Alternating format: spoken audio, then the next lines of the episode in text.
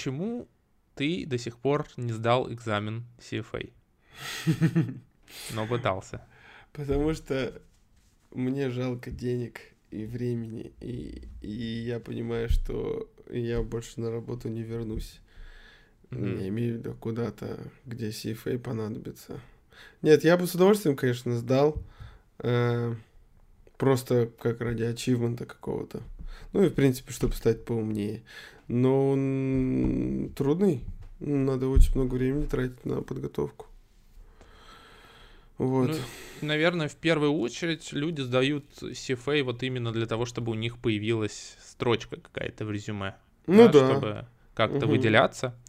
Потому что даже вот я читал статью на Wall Street Journal вообще об экзамене CFA, и там употребляется выражение, что сотни тысяч студентов в этом году будут сдавать CFA, потому что э, они хотят, чтобы на их бизнес-карточках было написано вот это слово, словосочетание. Mm-hmm.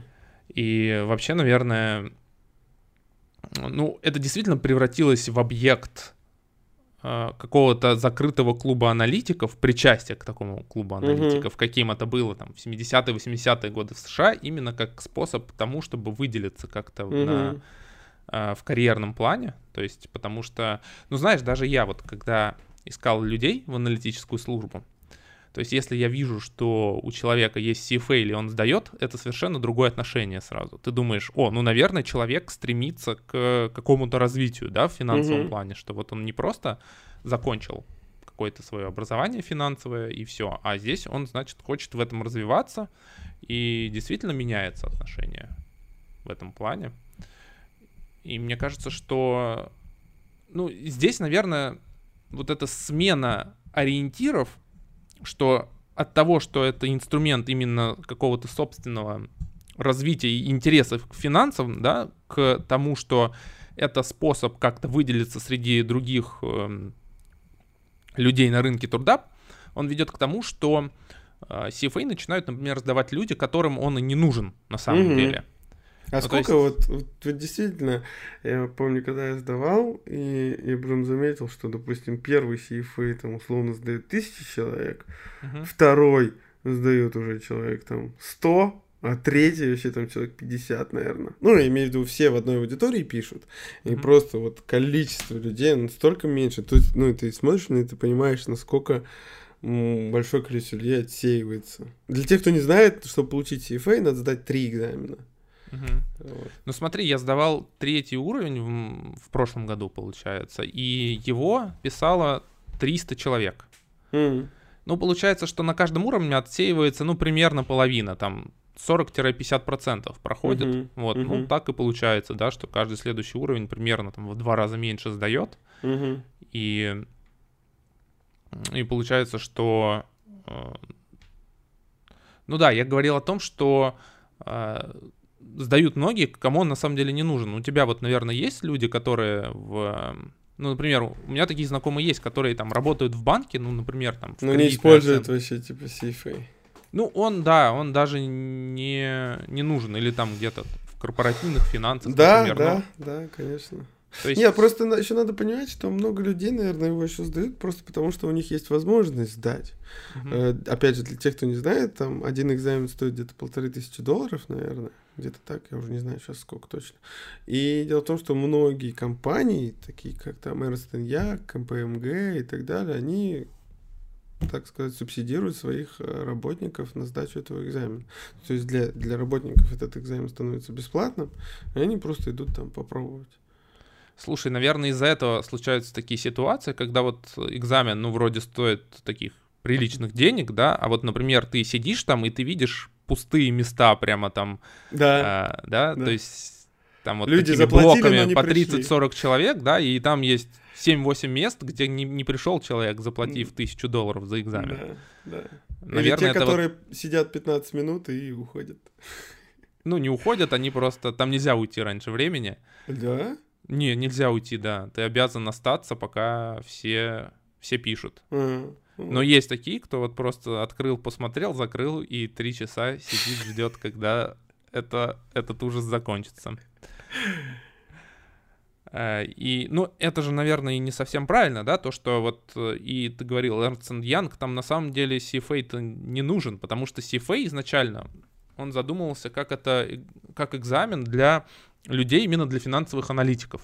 То есть те, которые, тех людей, которые заняты оценкой акций, облигаций, составлением портфелей, да, и чтобы они как бы повышали свой уровень э, этики профессиональной и свои техники изучения рынка, да, то есть это достаточно узкая группа людей, угу. и посмотрел историю, где-то в 1937 году там в Нью-Йорке собирались на ланч группы аналитиков, и вот они задумали создать такую какую-то организацию, клуб именно, да, и, э, и впервые вот так э, он образовался и постепенно набирал, набирал популярности. Например, сейчас уже почти 200 тысяч человек входят мемберами в эту ассоциацию.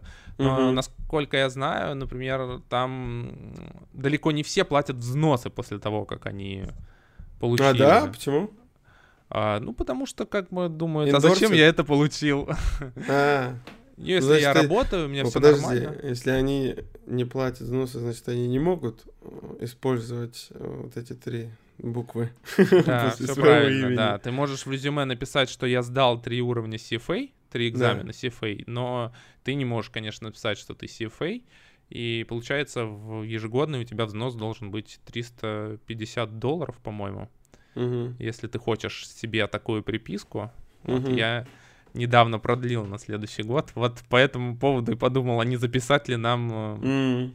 с тобой вообще э, подкаст о том, как А есть вообще какая-нибудь э, аналитика в плане того, что насколько больше получают зарплату люди с CFA и без? Честно Нет, говоря, не знаю. Нет, я такой не видел. Я видел с MBA, MBA uh-huh. аналитикой. Uh-huh. Там действительно ведь же есть на MBA наезды, ну, вот в этих больших школах всяких uh-huh, популярных, uh-huh, uh-huh. что они очень дорогие, и типа, ребята, зачем вы это получаете? Но там есть кривая, которая показывает э, среднюю зарплату до и после MBA, uh-huh. и стоимость MBA. И получается, что пока вот этот return on equity, return on investment, да, он uh-huh. доходность, доходность с MBA выше, ну, то есть в среднем ты получаешь после этого доход больше. Uh-huh. А CFA, ну, честно говоря, я не знаю, как там, если или нет рост в дальнейшем по зарплате, но я думаю, что э, в среднем, конечно же, зарплата человека с CFA, она выше, чем без CFA. Uh-huh. Потому что это же не только критерий того, что ты э, получил какое-то знание. Это критерий того, что ты, в принципе, стремящийся к развитию, да, ну, человек, да, да, который да. хочет развиваться в своей области с амбициями. Угу. И, ну, многие, кстати, сдают CFA уже будучи какими-то руководителями на руководящих должностях, потому что, опять же, это приличная приписка. Угу. То есть, а, особенно там, наверное, в западном мире это хорошо ценится, что если у тебя есть такая приписка, то ты серьезный человек. То есть угу. это делают как больше для имиджа. Угу. Но в целом, ну как тебе показался уровень того, что там есть, он высокий, невысокий, полезный, не полезный? Полезный. И, ну, высокий, невысокий, мне кажется, это каждому, там, каждый сам для себя решает. Но, в принципе, мне кажется, что да, что сдав CFA, можно вообще с легкостью пропустить, скажем, магистратуру где-либо.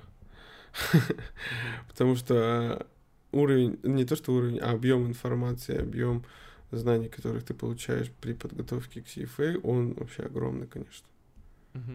Вот. А вот ты когда первый раз об этом узнал экзамене? Можешь Хороший вспомнить? вопрос, вообще не знаю, если честно. А, ну, наверное, это же не когда мы учились в Финеке. Я Нет, вообще не после, знал, да? конечно, конечно, после. Наверное, после того, когда меня взяли в э, Сбербанк, э, там надо было сдать в сфер. Mm-hmm. И я пошел сдавать в сфер. И, скорее всего, вот я там узнал про него. Потом. Просто, знаешь, мне удивительно, как учась в экономическом вузе 5 лет, мы, мы не тобой... знали про CFA. Да, мы... Я не знаю, реально. Для меня это тоже загадка. Да, да. Ведь даже, даже преподавателей у нас никого не было, у кого был CFA. Ну, кто бы слышал об этом, потому да. что, наверное, об этом кто-то рассказал. То есть ты понимаешь, что у нас было там рынок ценных бумаг, да, вот это все. и никто даже не заикнулся об этом. И это, да, конечно, это, кстати, удивительно. Я не думал об этом, это интересно. Вот, э, да, если для кого, если для кого-то это сейчас мы секрет открыли, что есть какой-то там такой сертификат, который подтвержден по всему миру о том, что ты финансовый аналитик, то welcome to the club. А еще же есть, нет, вот э, мне интересно, что я сдал только CFA, но есть же еще и ФР какой-то там М, по-моему, есть ACCA. Да, финансовый риск менеджмент. Да, то есть этих же вообще сертификатов пруд пруди. И вот ну, как ACCA они... это для бухгалтеров, это как раз бухгалтеры, аудиторы для Ротсент Янг и как они перекликаются, я вообще... Дипифор есть, там этих э, сертификатов, конечно, вообще полно. Слушай, ну здесь же все просто. Если ты работаешь в оценке акций и со, связан с управлением портфелем, то ты делаешь CFA себе. Ага. Сдаешь. Если ты занимаешься риск-менеджментом, ты сдаешь FRM, который ага. тоже, да, CFA институт делает. Да. Financial Risk Management. Если ты аудитор-бухгалтер, ты сдаешь ACCA. Ага. Вот, собственно, и все все просто как бы распределение. Но есть люди, которые не останавливаются на одном, они считают, что должно быть множество э, всяких приписок, и поэтому ты можешь быть э, Василий Иванов, PhD, MBA, CFA, FRM и ACCA. И, да, и ФСФР 1. Так, ну, чисто это по приколу. Главное, да. По приколу. Но получается вообще для чего нужен этот экзамен? Он нужен для того, чтобы ты обладал основными техниками для анализа акций, облигаций, чтобы ты мог составить портфель клиенту, и при этом ты знал принципы формирования, в том числе и этические. То есть CFA очень много внимания уделяет этике, да, то угу. есть это единственный раздел, который присутствует и на первом, и на втором, и на третьем уровне, причем его реально много. Угу. То есть ты должен э, знать, как можно действовать на рынке, что можно говорить, что нельзя говорить, и знать, что если ты эти правила нарушаешь, то у тебя CFA могут и отобрать, собственно. Угу. И Более того, кажется... если ты знаешь кого-то, кто CFA, кто нарушает эти правила, то ты должен еще об этом как бы сказать и наябедничать, наябедничать условно. В том-то и дело, что ты обязан это сделать. Да, да. А, и, честно говоря, вот этот раздел этики, который есть в этих экзаменах, он меня больше всего ну, не то что подбешивал, он меня вводил в заблуждение, потому что те кейсы, которые там есть, они немножко такие, ну как, ambiguous, ну, типа двусмысленные, да? Да, да. А, то есть... Э, и на этом очень многие жалуются. То есть то, что там ты не можешь дать однозначный ответ часто. Ну, например, вот так, слушай, тут как бы не нарушить кодекс CFA, потому что по нему я не могу рассказывать э, то, что было на экзамене. А. Или то, что... Поэтому, но я могу, наверное, перефразировать да? пример какой-нибудь. Ну, в общем, вот просто из, голов, из головы беру, да? То есть, например, ко мне э, приходят э, подчиненные... Давай сразу даже, не к тебе, к твоему ко другу. Мне, к моему другу, да. Давай. Приходит подчиненный в аналитическую службу, которая также занимается тем, что размещает материалы в Твиттере. Угу. Ты его проконсультировал каким-то образом, и после этого он пишет пост в Твиттер, и там совершает какую-то ошибку. Ну, то есть он не грамматическую, а в смысле, что он э, совершает ошибку, которая не соотносится с кодексом CFA. Угу. Вот вопрос. Ты нарушил кодекс CFA тем, что допустил новичка, которого даже проинструктировал, к тому, чтобы... Э, ну, э, тем, чтобы допустил его до соцсетей вот в начале его карьеры, скажем так. Ну, если ты спрашиваешь, значит, нарушил. Слушай, я сейчас... Я сейчас понимаю, что я не знаю правильного ответа. А. Нарушил или нет. Но в целом там есть множество интересных ситуаций. Например, ну почему полезно любому человеку, например, сдать этот, э, любому человеку в отрасли сдать этот экзамен. Потому что я часто вижу какие-то рекомендации инвестиционные, там люди даже, обладая какими-то глубокими фундаментальными знаниями, они нарушают э, вот эти правила этического поведения аналитиков, скорее всего, потому что они их даже не знают. Mm.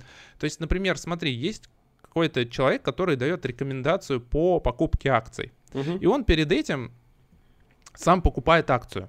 Угу. Ну, то есть он купил акцию и дал рекомендацию. Смотрите, ребята, я купил. Ну, да. И он, например, даже не знает, что это может быть нарушением, потому что, ну, он как бы занимается фронтранинг, то, что называется, он купил, после этого дал рекомендацию. А, а он считает, что он наоборот делает благо, потому что он как бы дал не рекомендацию и сам купил, да, то есть да. он как бы в деле. А в CFA там же есть пункт, который регламентирует, что если ты даешь рекомендацию покупать по акции, то ты должен э, сам mm. покупать либо не либо, а ты должен покупать за 30 дней до этого, до того, как ты дал рекомендацию, ага. либо через неделю после этого. Угу. То есть есть период, когда ты не можешь совершать сделки с акциями. Угу. И, ну и как бы у меня, например, до этого я там даже не, ну, не подумал бы, что это может быть каким-то нарушением, а вот именно чтобы не допустить такого фронт-раннинга и быть честным по отношению к своему клиенту, вот делаются такие правила. Угу.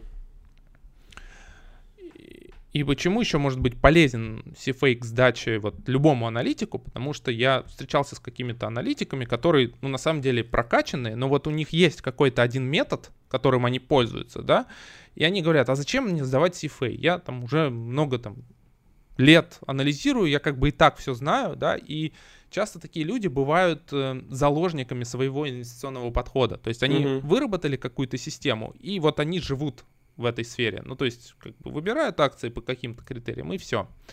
А CFA из-за того, что он дает э, очень обширные знания, да, то есть он дает там в куче областей, корпоративные финансы, там, оценка, МСФО, ты как бы расширяешь свой круг угу. знания, и угу. за счет этого можешь как бы шире посмотреть на ситуацию и на весь инвестиционный процесс.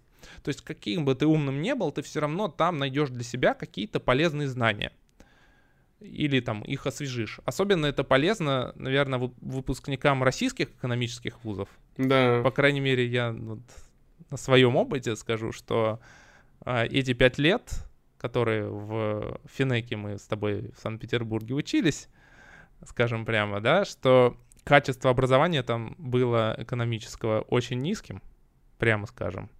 И такие экзамены, как CFA, они просто помогают эти дыры залатать. Угу. Потому что у меня есть знакомые, которые учились там за границей где-то, и для них CFA был достаточно простым экзаменом, потому что там некоторые университеты, они прямо заточены под сдачу CFA. этого экзамена. mm То есть там те же темы, те же топики.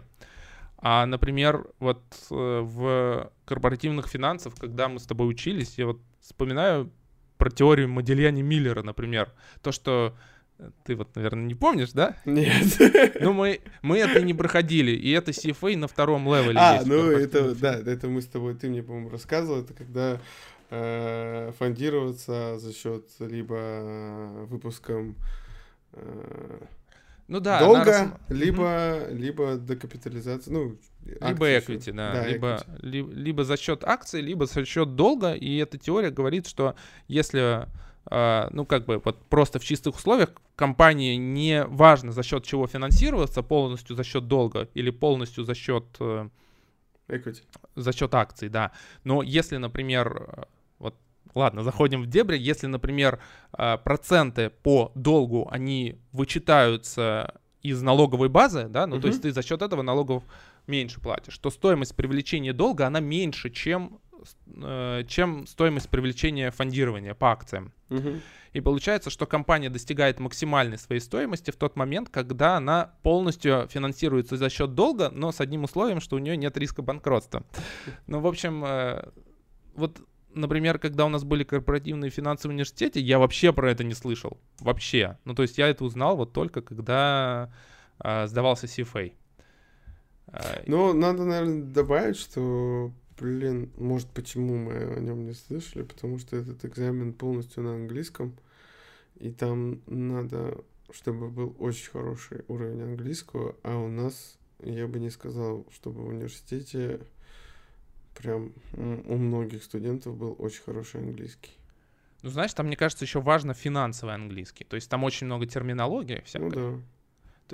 Ну, мне показалось, что там не супер какой-то высокий уровень непосредственно английского. Ну, потому что и... у тебя и так высокий уровень английского. Да. А Слушай, вот... ну, у меня сдавал знакомый, который английский, ну, не очень хорошо знал. Ну, он вот как, на абсолютно стандартную версию uh-huh. уровня. И он сказал, что для него проблемой, например, это не было.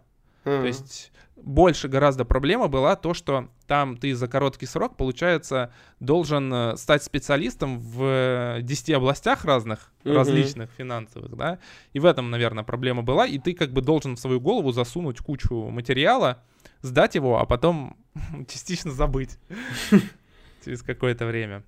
А, и, ну, не знаю, насколько там проблема с английским. Проблема с английским, наверное, больше на третьем уровне, когда ты должен не просто тесты отвечать, ты еще должен писать, да, на английском. Mm-hmm. Ответы в развернутой форме, причем все это очень быстро нужно делать.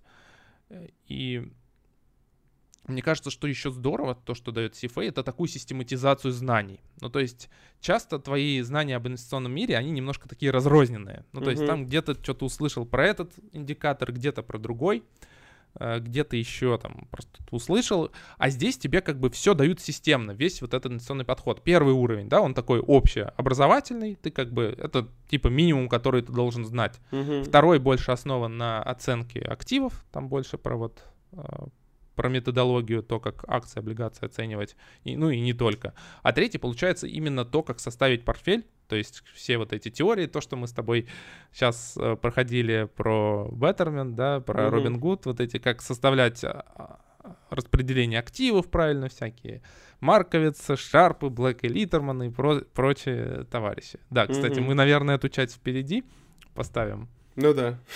Да, но в любом случае то, что мы с тобой скоро будем проходить тогда. Да, заново. Да, и получается, что, ну, главный плюс CFA, что ты как бы за короткий срок проходишь, ну как короткий, не короткий, а то, что не отрываясь, например, от работы своей, ты можешь систематизировать свои знания, значительно их расширить, да, понять лексику финансовую, которую вот используют в Э, профессионалы в области, да. потому что там же вот много слов каких-то, которые ты не знаешь. А, а минусы, наверное, в чем в чем минусы? Тут ты мог сказать, в чем минусы? Mm. Ну, наверное, что очень...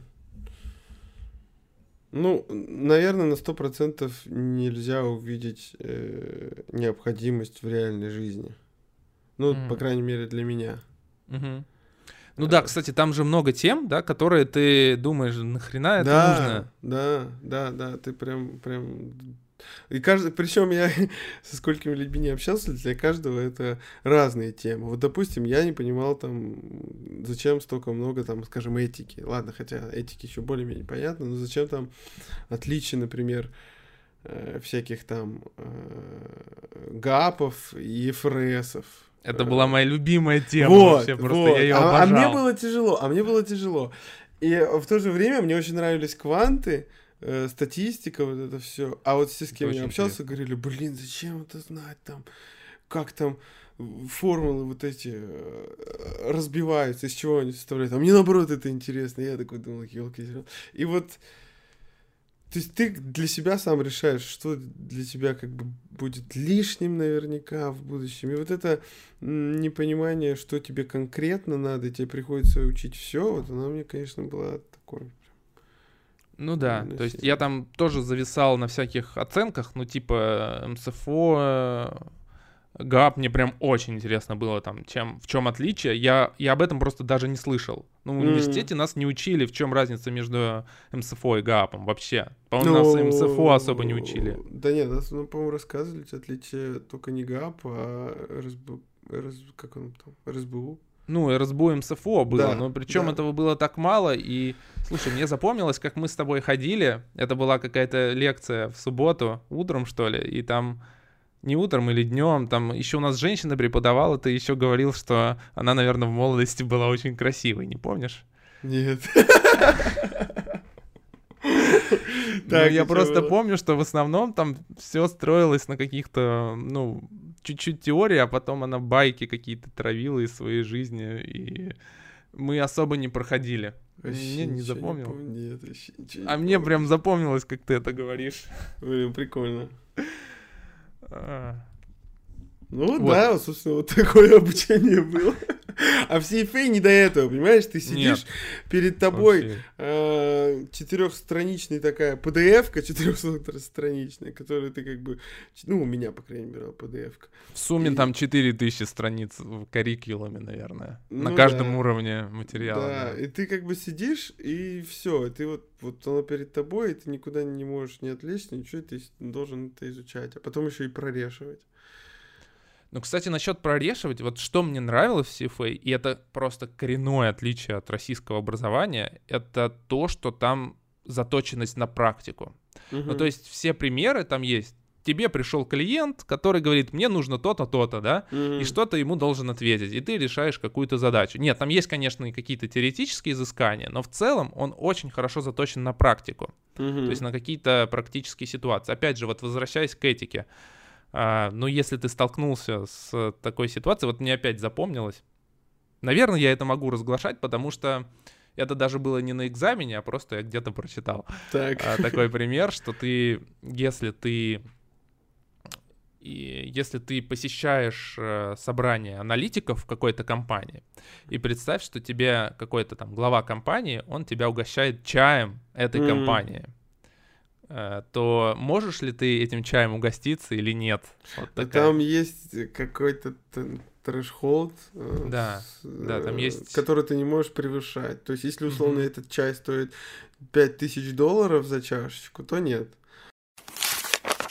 Короче, просто хочется, чтобы, э, когда слушаешь подкаст, были какие-то референсы на другие крутые подкасты, потому что я так э, у Джо Рогана люблю слушать, когда они там обсуждают какую-то тему, а потом он говорит, о, а у меня этот чувак был в гостях, и я ищу этот подкаст с ним, а он еще какой-то референс дает. И я вот так послушал, э, господи, я забываю, как его зовут, Равикант Нава... Наваль Равикант.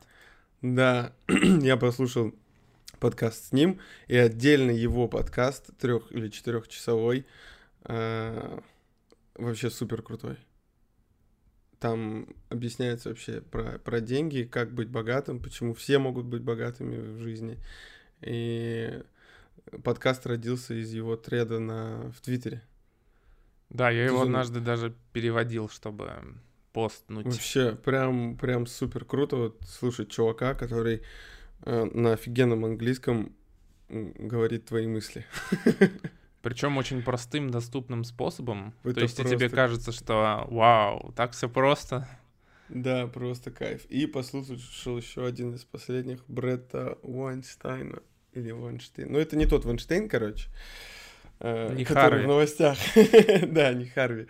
Вот, тоже очень, очень круто, очень интересно. И про вирус. И там он доказывает свою точку зрения, почему он считает, что этот вирус неестественным путем был эволюционирован. Слушай, ну ты сказал А, говори Б. Так как ну, же стать э... богатым? Что ты запомнил, основные тезисы? Э, ну там какой тезис в том плане, что все могут быть богатым? То, что идет автоматизация большая, глобальная, и людям ничего не... Люди больше, будет, больше будут делать контент сами для себя и для других. И чтобы не попасть вот в эту колею, где тебя заменят роботы, надо постоянно развиваться, постоянно что-то что новое изучать. И почему он говорит, что Universal Basic Income это полная фигня, потому что это решение для несуществующей проблемы. Э, о том, что гораздо лучше вот эти деньги, которые будут отведены на Universal Basic Income, делать, потратить на переквалификацию кадров, которые будут заменены роботами. Тогда будет выгода вообще для всех. А в принципе сфер, где роботы в принципе не могут себя проявить вообще, их полно. Ну да, вряд ли робот сможет записывать подкаст, по крайней мере, в обозримом mm. будущем. Как минимум, да. Как минимум. Не, ну там он больше, конечно, говорит про там healthcare всякие, типа э, дома для пенсионеров и так далее. Ну где, в общем, нужен человек, человеческое суждение и так далее. Ну смотри, один из его тезисов то, что богатый мог, может, богатым может стать каждый, да? Но да. мне кажется, здесь есть проблема в понимании, что такое богатство, потому что когда люди говорят один богатый, другой бедный, то они сравнивают их между собой. Но, например, э, богатый человек в, ну, условно, там, в 17 веке, он живет гораздо хуже, чем mm-hmm. бедный человек сейчас. Mm-hmm. То есть, например, mm-hmm. там у королей во французском дворе у них не было, не было возможности, например, слушать, э, ну, например, там каждый вечер, ну или за вечер 50 разных трубадуров послушать, а ты можешь там скачать э, Spotify или Apple Music и послушать да. вообще какого угодно музыканта. А, да. В 17 веке, если у тебя болит зуб, то все, у тебя один вариант, тебе его вырвут и все, его никак не вылечат. А сейчас, ну, скажем так, даже даже человеку с не самым большим уровнем доходов доступно то, чтобы тебе вылечили зубы. И таких mm-hmm. примеров очень много. Ну, то есть, если... Ну да, вот он прям говорит, что богатство это не какой-то конечный пирог, который заканчивается, он просто растет и растет и растет, поэтому вот в этом бесконечно увеличиваемся пироге каждому будет кусочек. Ну просто смотри, к чему он клонит. Он клонит, что если, например, роботом можно будет автоматизировать любую рутинную, неэффективную работу, да, то человек, например, сможет э, очень дешево получать какие-то базовые э, продукты. Ну, то есть, например, mm-hmm. э, сбор урожая и там, мясо на твоем столе, оно не будет стоить ничего. Ну, то есть, оно будет практически бесплатно. Ну, представь, mm-hmm. что если весь этот процесс от сбора урожая до доставки в магазин, из магазина к тебе домой, он ну, практически ничего не стоит, потому что там нету труда человеческого уже, не останется. Потому что роботу уж платить не надо. Да, mm-hmm. и получается, что а, тебе для того, чтобы нормально жить, ну, на каком-то базовом уровне, тебе а, нужно будет совсем мало каких-то ресурсов. Ну, в этом и есть богатство, да, что тебе с меньшим количеством денег, да, ты получаешь гораздо больше, условно говоря. Но да. Я думаю, что люди и такое будущее, я уверен, оно наступит. Потому что, ну, если у тебя есть R&D, да, если у тебя есть расходы на исследование, разработки, у тебя все эффективнее эффективнее становится бизнес, он э, производит в идеале все больше и больше с, меньш, с меньшими издержками, а, но вот в этом мире будущего получается, ну, если представить, что у нас вот все прям базовое, но практически ничего не стоит, ну, то есть как просто, да, вот все, все бесплатно, да, но получается, что люди будут конкурировать в, обла- в области интеллектуального какого-то труда, mm-hmm. а естественно, что э, у всех способности разные. И получается, что вот этот пирог, он будет расти и расти, но вот э, конечный э, продукт, он будет по-разному распределяться между людьми, конечный этот пирог, да, и все равно кто-то будет, ну, естественно, получать очень много, а кто-то мало. И в этом смысле те, кто получает меньше, они не будут чувствовать себя богатыми, потому что, сравнивая с теми, кто получает больше, больше. они будут чувствовать себя все равно бедными. Ну, то есть э, и потребности будут увеличиваться. То есть потребности, например, там в воде, питании и какой-нибудь медицинском э, здравоохранении, они будут полностью удовлетворены, но люди это и будут воспринимать как нечто данное. То есть угу. как то, что, ну, это да, это вот как мы воздухом дышим, да, так у нас воздух же ну, как бесплатный, типа, бесплатный. Типа, так и еда бесплатная будет. А себя относительно других людей и относ... и будут задавать себе вопрос, богатый я или нет, они будут как раз сравнивать с другими, у кого там, например, какие-нибудь дворцы или у них э, бесплатная подписка на... ну, не бесплатная, а для них подписка на какие-нибудь суперсервисы от э, Амазона или от каких-нибудь других компаний. Она у них есть, а у них нет. Ну, то есть будут равнять себя по другим критериям. Вот что мне кажется. Почему богатство... Почему все не смогут стать богатыми? Ведь же у Наваля так и называется, да, что там богатым может стать каждый. Да. Вот. Но, опять же, вопрос в субъективной оценке, что такое богатство. Ну вот, мне кажется. Ну да. Так здесь можно расценить. Короче, это довольно качественные подкасты на часов 6, наверное. Ну, я помню, когда я послушал Джо Роган на Вале, мне прям, прям кажется, о, мир расцвел, прям нужно что-то создавать, нужно что-то делать. А ты не помнишь прямо вот, он, он же там по этапам, как богатым можно стать? Рассказывает. Мне кажется, было бы интересно это зачитать. Э, ну, конкретно сейчас-то я не помню. Я переводил. Ну, да. Сейчас. Давай я зачитаю, да? А, формируйте богатство, а не ищите денег или статуса. Богатство — активы, которые работают даже когда вы спите. Mm-hmm. Деньги — это трата, статус, положение в социальной иерархии. Поверьте, что честно заработать богатство возможно. Нажитое мошенничеством не принесет вам удовлетворения и в любой момент ускользнет от вас. Вы не разбогатеете, продавая свое время. Нужно создавать ну, да. или приобретать капитал, часть успешно работающего бизнеса. Вот да, он там прикольные примеры приводил, что там даже высокооплачиваемые хирурги, их как бы очень с трудом можно назвать богатыми, потому что с мерой роста их пейчека растут и потребности, которые они там генерируют, и поэтому в конечном остатке там не особо много богатства и активов они генерируют. Ну вот он и заключает, только обладание компаниями в конечном счете позволяет обрести финансовую свободу. Э, вы, раз, mm-hmm. вы разбогатеете, если дадите обществу то, что ему нужно, но о чем оно еще не знает. Вот прикольное, да, наблюдение. Ну да. Когда ты делаешь продукт, ты вот должен понять, что это в будущем кому-то будет нужно, да, и тогда ты ну станешь богатым. Но, э, ну опять же, вот когда ты что-то делаешь, может быть показаться, что там нету какого-то отклика, да, но и тебе там все говорят, например, что да ну, это кому это интересно. Но мне кажется, что это наоборот часто сигнал, что ты на правильном пути, потому что если ты делаешь что-то, что кому, кому-то уже интересно, широким, mm-hmm. да, пластам, то и, ну, ну, уже, скорее всего, там вот неэффективности нету. Просто много предпринимателей, они уничтожают эту маржу, mm-hmm. и эффективность падает, маржинальность бизнеса падает, а лучше как раз, наверное, искать вот как раз то, что никто не знает. Mm-hmm. А, ну, и еще тут Выберите сферу, где вам будет интересно находиться долгосрочно, где вы сможете найти долгосрочных партнеров. Ваши коллеги должны быть честны, полны энергии и обладать высоким интеллектом. Не работайте с циниками и пессимистами, их взгляды на жизнь материализуются. Mm-hmm. Ну, это уже около эзотеричное такое высказывание. Ну, он же... Ну, хотя тоже правильно. Ну да, ну это из такого общего знания, да, наверное. Угу. Формируйте специальные знания и навыки, которые будут отличать вас от остального общества. У вас должна быть страсть к формированию этих навыков. Как правило, они приходят через опыт, а не через школы и не университеты. Угу. Ну, в общем, там еще много пунктов. А, в общем, ссылочку на подкаст оставим, если кому-то интересно и кто может нормально воспринимать английскую речь. Очень рекомендую. Да.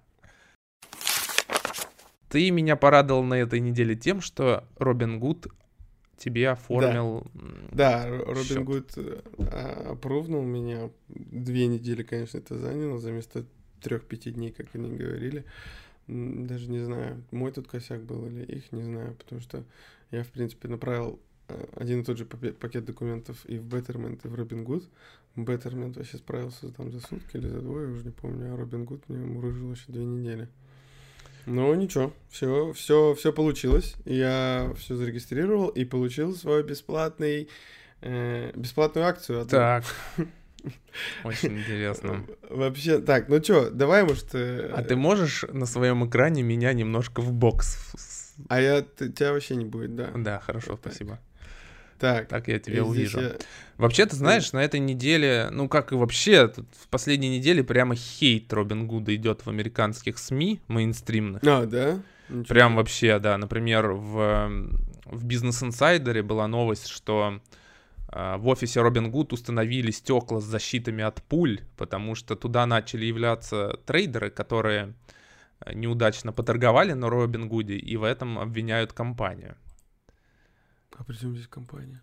А, они считают, что их вводят в заблуждение, потому что Робин Гуд как бы подает себя, что инвестиции это очень просто, давай торгуй, ага. и они своими методами стимулируют людей, которые не очень разбираются в финансовых рынках, совершать необдуманные ага. решения. И ну? они говорят, что вот вы об этом вообще не предупреждаете, даете там опционами торговать и а, без какой-либо проверки практически людей. Угу. И поскольку вот вы нам говорите, что легко заработать на фондовом так, рынке. Но не говорите, что легко и все потерять. Да, да, и что вы нас не предупреждаете, вот в этом есть претензия. И... Ну давай посмотрим, давай. Э, как она вообще э, организована. Так, вот, значит, My Robin Good и Betterman. Давай сначала с Robin Good. Давай. Посмотрим, сможет ли Робин Гуд расшатать нашу нервную систему. Вот, смотри. Тысяча долларов, отлично. Закинул тысячу, а вот эти 4 доллара 6 э, центов, это вот моя акция, которую они мне подарили. Ну, ты мне покажешь ее? Да, я, кстати, записал видео, как я ее выиграл. Я вставлю ее сюда. Отлично.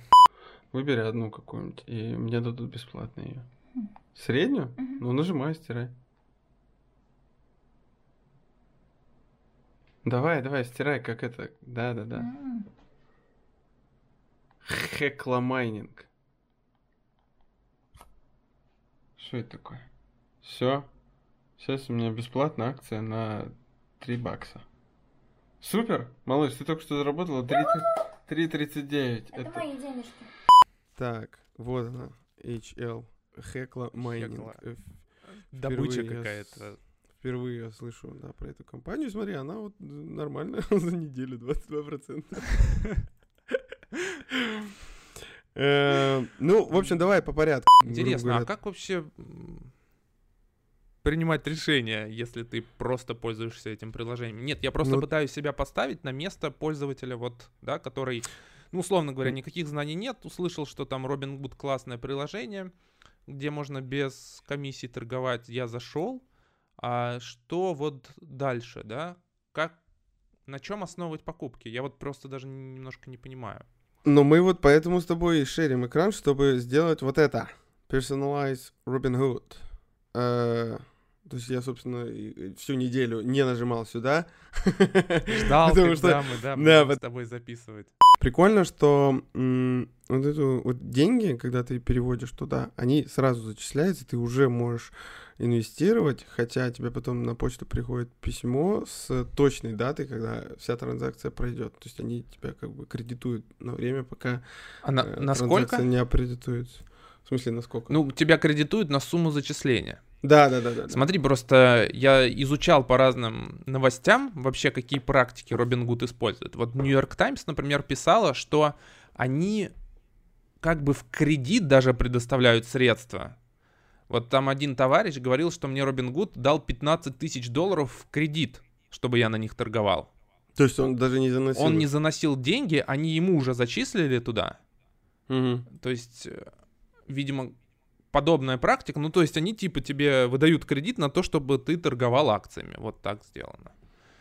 То есть, по идее, мы с тобой вот зарегистрировались, не знаем, что делать, и Робин Гуд хочет нам помочь да. сделать наш профиль и дать какую-то рекомендацию, видимо. Да. Давай. Поехали. Так.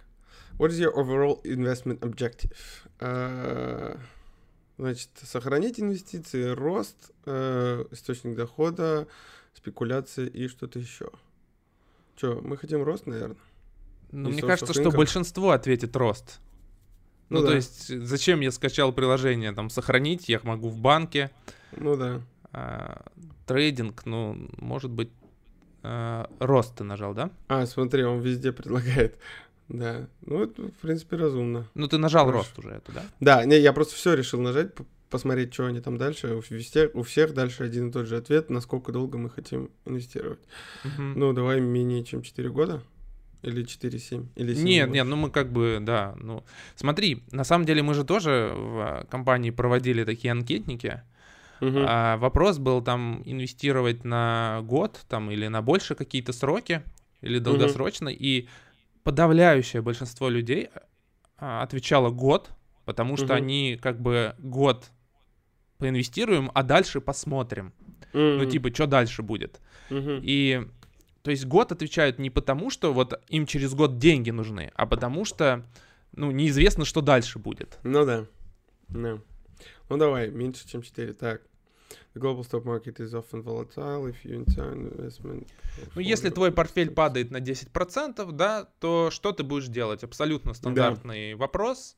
Э, продам все, продам чуть-чуть, останусь mm. с тем же. Ну, то есть они проверяют твою склонность к риску. Если ты... Я, я буду держать. Если ты готов держать, то, соответственно, тебе дадут более рискованный портфель, по идее, да, давай угу. сразу выберем, что мы будем, ну, типа агрессивные инвесторы, да, то есть мы будем отвечать как э, люди, которые, да, Робин Гутики. Хотя, подожди, как Робин Гудчик, и, скорее всего, ты бы ответил, я продам все свои инвестиции. ну, потому что ты не знаешь, ну, что как, надо терпеть. Мы как разумные Робин Гудчики. Хорошо, давай ответим так. Так, how much investment expense? Так. Конечно. Давай none, да. None, да. Так, Promise. Сейчас мы с тобой Откуда? не ответили, потому что некоторые могут слушать, да, и скажем, что там был вопрос а, об точно. опыте инвестиций, и мы да. ответили, что у нас нет опыта инвестиций. Да, тут none, not much. Э, я не знаю, что я делаю, и я эксперт. Да. Смешно, что... А, я знаю, что я делаю, извиняюсь. Да. И, ну, мы отвечаем, что none. Пускай будет так. Да, если был вариант «я не знаю, что я делаю», это было бы, конечно, смешно. Причем рядом с ответом «я эксперт». Так, а, Слушай, ну значит, ну надо от... было просто два варианта ответов. Я не знаю, что я делаю, я эксперт, мне кажется. Откуда это хорошее деньги? Было. Ну, откуда А, нет, от, what's premises of investment? Ну, это что, сейвинги мои? Давай, да. Откуда ты получил доход из сбережений? Да. А, насколько важно, насколько, да. Насколько нам важна ликвидность? А... Ну, то есть, э, тебе, как быстро тебе могут понадобиться эти деньги, они фактически угу. спрашивают. Но в нашем случае она вообще не важна, потому что Угу. Ты закинул очень маленькую долю от своего портфеля и... А ты зачем так говоришь сейчас? А ты что, скрываешься от налоговой? Нет. Так, э, approximate yearly income. Ну, Сколько давай, ты обычный, получаешь в год? Обы... обычный э, Робин Гудчик. Э, у тебя есть какая-нибудь э, Ну, здесь очень, наверное, легко, потому лет? что среднестатистический Робин Гудчик, я думаю, это на уровне среднего дохода в США да, то есть да. это где-то э, 40-50 тысяч долларов в год. Отлично, ответили. Э... Общий объем твоих активов, ну тоже возьмем по США, да, наверное, да. медиана, наверное, в районе, если без недвижимости учета, да, то она на уровне будет, ну как раз 65-100 тысяч, вот. Отлично. Э, какую долю твоих активов составляет кэш. Ну, то есть они этим хотят понять, осталось ли у тебя денег, чтобы ты все не проиграл. Типа. Да, что мы ему ответим? Я не знаю, давай до 25 тысяч. Ну, типа, давай. у нас кэша нету. Да. Смотри-ка, а, спрашивают твой... Ага. Прикольно. А, здесь вопрос, э, в каком семейном положении вы находитесь. Может быть, они одновременно тебе хотят открыть какой-нибудь ВКонтакте. А как, а как вот, смотри, вот типа married, divorce, with... а если они married, но как бы и не сингл? Mm, ну, я делать? думаю, что надо отвечать сингл. Ну, просто для чего этот вопрос задается, да? Потому что если... Ну, это стандартные опросники вот для того, чтобы определить твой риск-профиль. Просто если у тебя есть эм, жена, угу.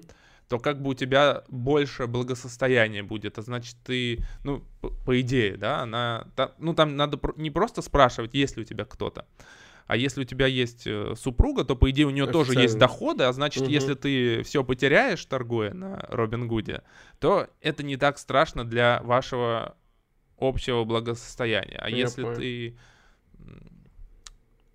один, то это может быть иметь более плачевные последствия. Ну, давай Нам сингл. выгоднее сейчас, ну, короче, да, давай сингл. Depend, сколько у меня иждивенцев? Нет у меня иждивенцев. Ну, там должен быть, конечно, рискованный портфель. Интересно было бы пройти как консервативный инвестор, да, и посмотреть, что бы они предложили консервативному инвестору. Вот это меня всегда удивляло. Я в других приложениях российских брокеров проходил подобные анкеты. И для консервативных инвесторов там были очень странные решения. Mm-hmm. Потому что там предлагали покупать что-то очень рискованное. Вот, и это, конечно, было не очень хорошо. Ну что, мы закончили персонализацию? Да. И... и они тебе не выдали ничего, ни твоего риск-профиля, ни каких-то предложений по акциям, ничего не изменилось, да? Uh-uh. Для чего мы это вообще проходили? Там, может быть, какие-то есть... Э, ну, в России сейчас ты обязан при э, открытии счета клиентов дать ему оценку риск-профиля. Uh-huh. То есть прям обязан. Может быть, это просто формальная штука. Я не знаю, как в США это устроено. Может быть, это формальная штука, чтобы вот ты... Чтобы отчитаться перед комиссией Слушай, ну реально ничего не произошло. Просто я вообще что хотел? Я думал, что мы с тобой пройдем примерно одинаково Betterment и Robinhood и сравним, что нам, какие нам предложения сделают в зависимости mm-hmm. от нашего риск-профиля. А видимо, мы не сравним, потому что э, э, Просто игрушка, которая для своих целей они собрали какие-то данные. Ну слушай, даже странно, потому что я думал, что здесь вовсю будут что-то предлагать покупать, но здесь такого даже нет. На самом деле, по той стратегии, которую мы с тобой хотим делать, у меня вопрос, потому что, ну, я думал, что мы с тобой сделаем какую-нибудь автоматизированную стратегию на индикаторах, построенную, да, угу. чтобы отслеживать. Но вот я когда получил список акций, я понял, что, ну, я, например, не могу порекомендовать акции компании, когда я их глубоко не изучил бизнес, да, угу. и вот просто так покупать, э, ну, как-то даже пусть мы там какой-то скрининг провели, и это просто для теста, но мне не позволяет э, кодекс этики. Э, ты как дипломированный CFA да, я может, защитил может... себя, сказав, что если что, да. все решения будешь принимать ты. Да, и да. Я тебя ты можешь просто говорить, а я вот тут буду тыкать. И все. И я могу, не знаю, письменно заверить, что это было только мое решение. Да, и я предупредил обо всех рисках, но мы все равно же подойдем правильно с диверсификацией. Для чего мы это делаем? Мы это делаем, чтобы, ну, даже не для того, чтобы получать какую-то доходность.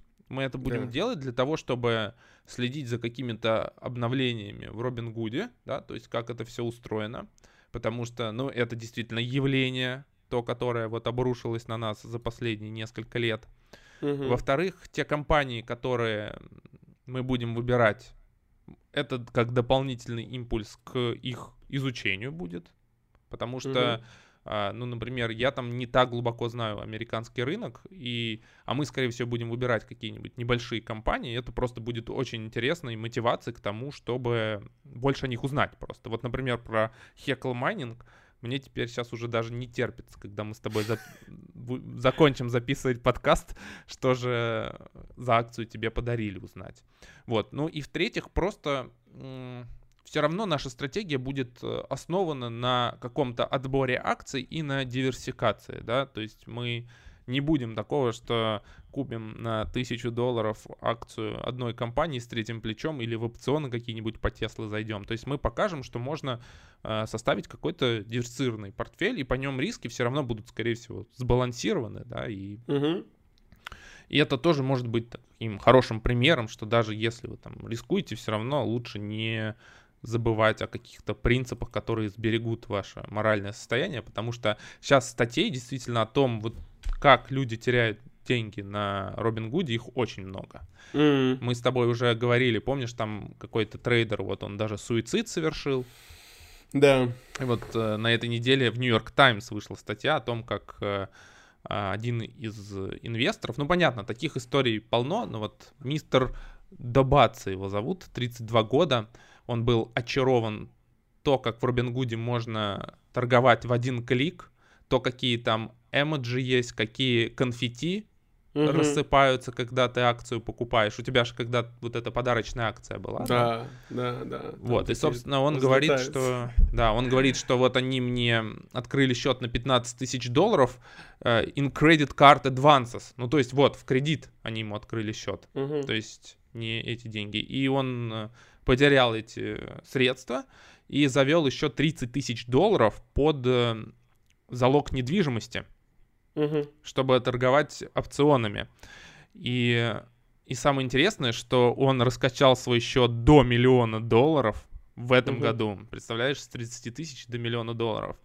Но из-за какого-то последнего там падения обвала рынка, коррекции, его счет сократился до э, 7 тысяч долларов. Представляешь, с миллиона Капец. до 7 тысяч долларов. То есть да. с тридцатки до миллиона, а потом с миллиона да. до 7. И вот, собственно, его история рассказывает Нью-Йорк Таймс. Вот мы с тобой хотели открыть рубрику гребаные инвестиции. Мне кажется, что вот подобная история может туда, например, отправиться. И тут есть комментарий его жены, которая говорит, что он ничего не делает, кроме как пялиться в экран телефона и торгует, торгует, торгует. У него ночные кошмары.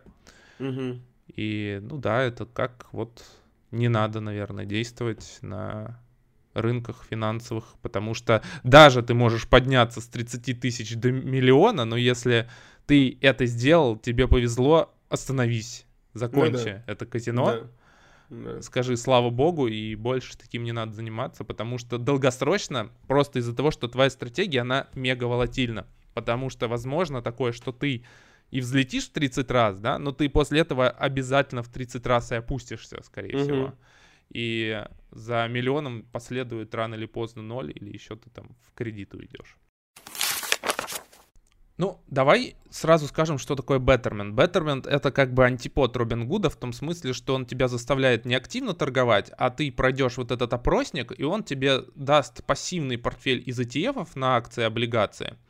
И их задача, наоборот, чтобы ты не заходил, торговал, а ты просто держался этого портфеля и много лет с ними инвестировал. Да. И вот в меню он предлагает тебе выбрать, ну, первое, ладно, отсекаем, кэш. Второе да? тоже отсекаем, ну, здесь то же самое. То Не, подожди, второе инвестиции, и третье накопление на пенсию. Я думаю, что... А, ну ты имеешь в виду второе, да, отсекаем, в смысле кэш. Да, ну да, да нам да, invest for long term, наверное, goal, да. потому что мы это долгосрочные на... инвесторы. Вот это нас последнее тут, типа, инвестировать э, на пенсию. Ну, ну это с американскими этими ИСами всякие. Да, это тоже программы. нам не подходит. Нам интересно только Invest for Long-Term Goal. Да. Нажимаем. Открывается, собственно, опросник. Э, какой тип инвестиционного аккаунта? Individual taxable или joint taxable? Ну вот, собственно, joint это если э, я у меня есть семья и какие-то там иждивенцы и так далее, но я индивидуал. Угу. Поэтому идем дальше. Зачем мы пытаемся сохранить. Значит, на образование просто mm-hmm. какая-то подушка безопасности. Да. Просто general investing. Типа как... мы не знаем для чего.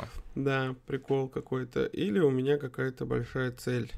Ну, Машина, ну, это, дом, я отпуск. думаю, что general investing как раз, потому что, ну, мы хотим во что-то инвестируем. Ну да, Тут так и написано, что типа help keep your money working for you until you need it. То есть... Я думаю, большинство ответов как раз это general investing. Так, uh, target amount. Это сколько мы хотим? Да, это сколько ты хочешь в итоге получить. Ты завел тысячу долларов, но в итоге он нам предлагает... Я еще, я, я еще не завел, кстати. Они, я до, до того, пока ты это не пройдешь, они не просят денег. А, ну хорошо, а сколько мы, ну, миллион долларов хотелось бы, да, иметь.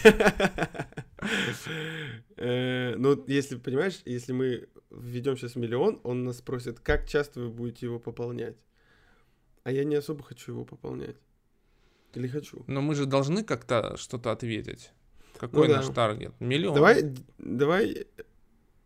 Ну мы же не обязательно будем пополнять. О, это какие-то пояснения, что ли? Да, да, да, да, да. Значит, Betterment Portfolio. Смотри, Global... вот фишка. Сейчас, кстати, многие это применяют. Betterment Portfolio от угу. Нобелевских лауреатов. Угу. А Нобелевский лауреат это у нас эм, Марковец. Марковец, да. Так я, собственно, я тоже могу говорить, что мой портфель тоже построен Нобелевским лауреатом. Да, Рома. Использовал теорию Марковица. Именно, да, что ты когда с кем-то будешь говорить, скажешь, что мой портфель построен на теориях Нобелевских лауреатов. Марковица, Шарпа круто. и если У ты меня, добавишь кстати, есть идея, опцион, вот то Black идея Шоулза еще можешь упомянуть. Разобрать этот портфель, вот прям также шерить экран с Excel и, и там э, со всеми бумажками и показать и рассказать. Но пока времени на это не хватает. Да mm. и подписчиков э, тоже не хватает, чтобы мы этим занялись. Поэтому подписывайтесь, ставьте лайк. Так, auto-adjusted, recommended. Слушай, давай я хочу миллион долларов, окей. и мы ответим миллион долларов. Ну, хорошо.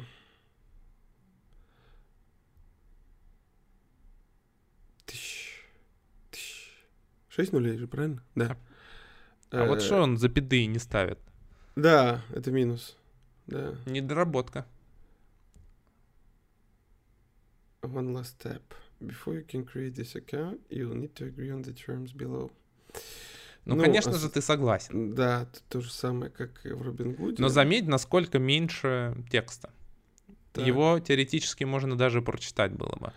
О, сейчас я вот, вот помнишь, я говорил, да, что они мне не позволяли деньги туда закинуть до тех пор, пока я не это. Так, ну вот здесь мы все заблюрим. Какой я банк подключаю.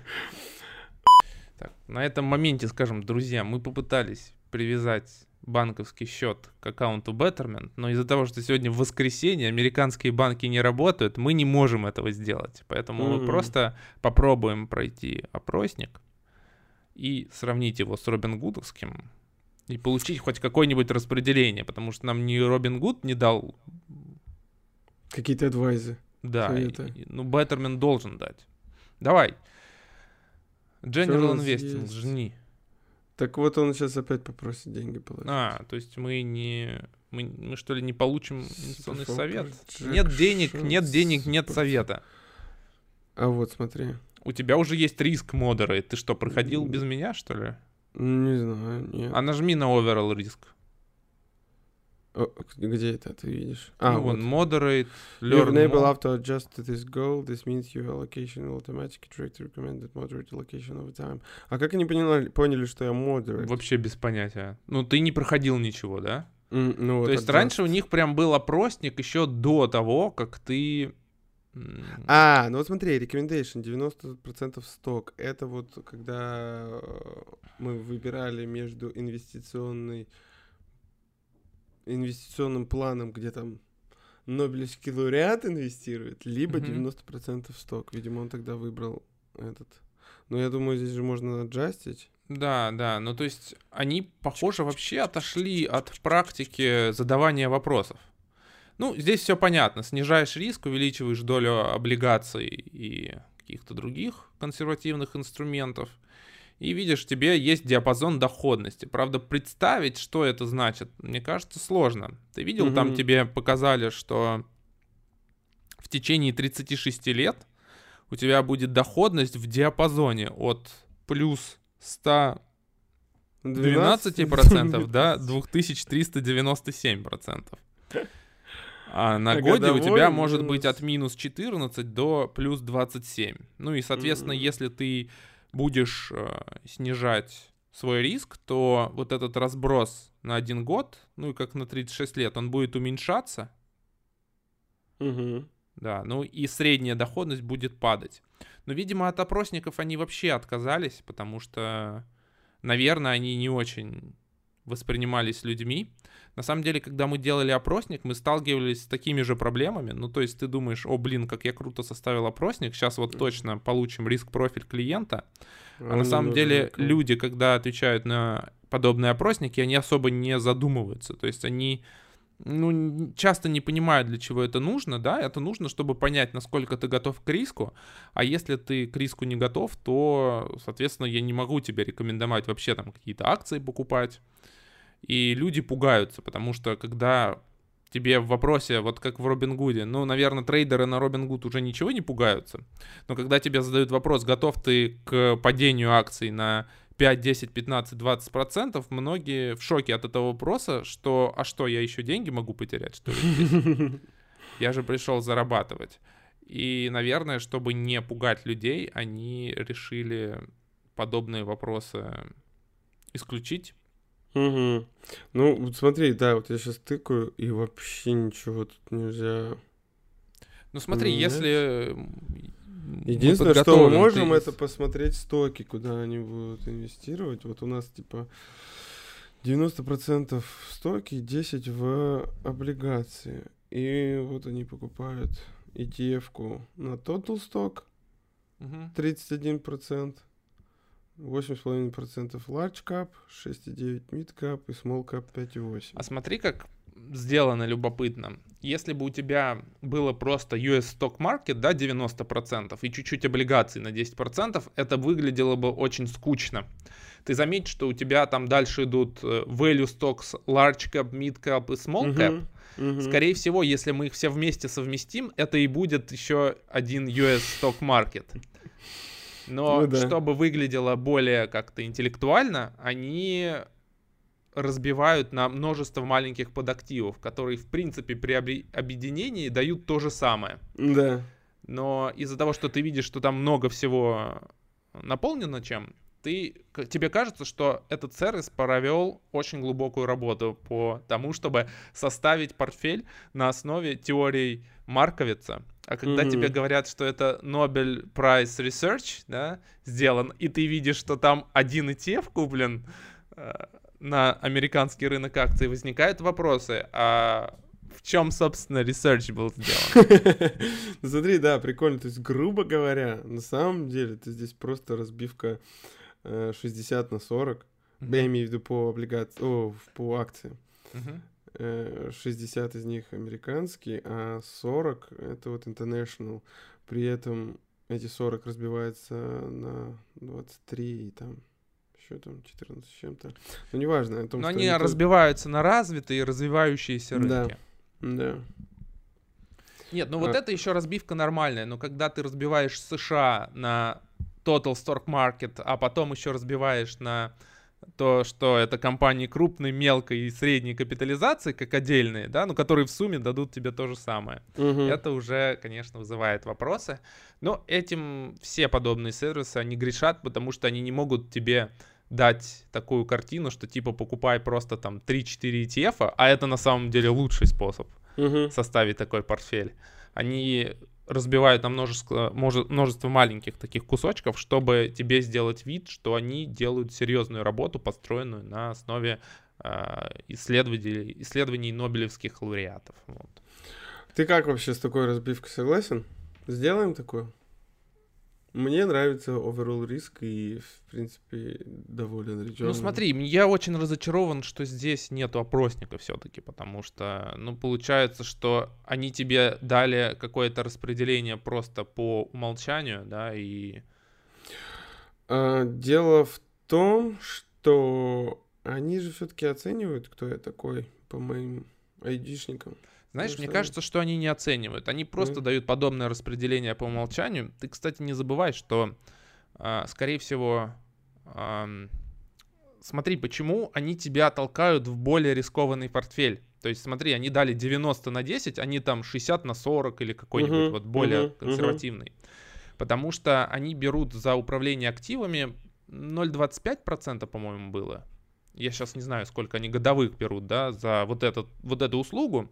А получается, что если ты покупаешь э, какой-то портфель, где большая доля облигаций, а сейчас же ставки маленькие, да. ты представь, что там дает 1%, да, например, портфель из облигаций американских, они еще 0,25 уберут из этого в виде своей комиссии. Угу. И получается, что там доходность будет по сравнению с бенчмарковой модельной доходностью сильно ниже. Угу. А по акциям там как бы доходность ожидаемая на выше, и от нее 0,25%. Это не так много. Ну, например, там 7,75% будет у тебя ожидаемое вместо 8.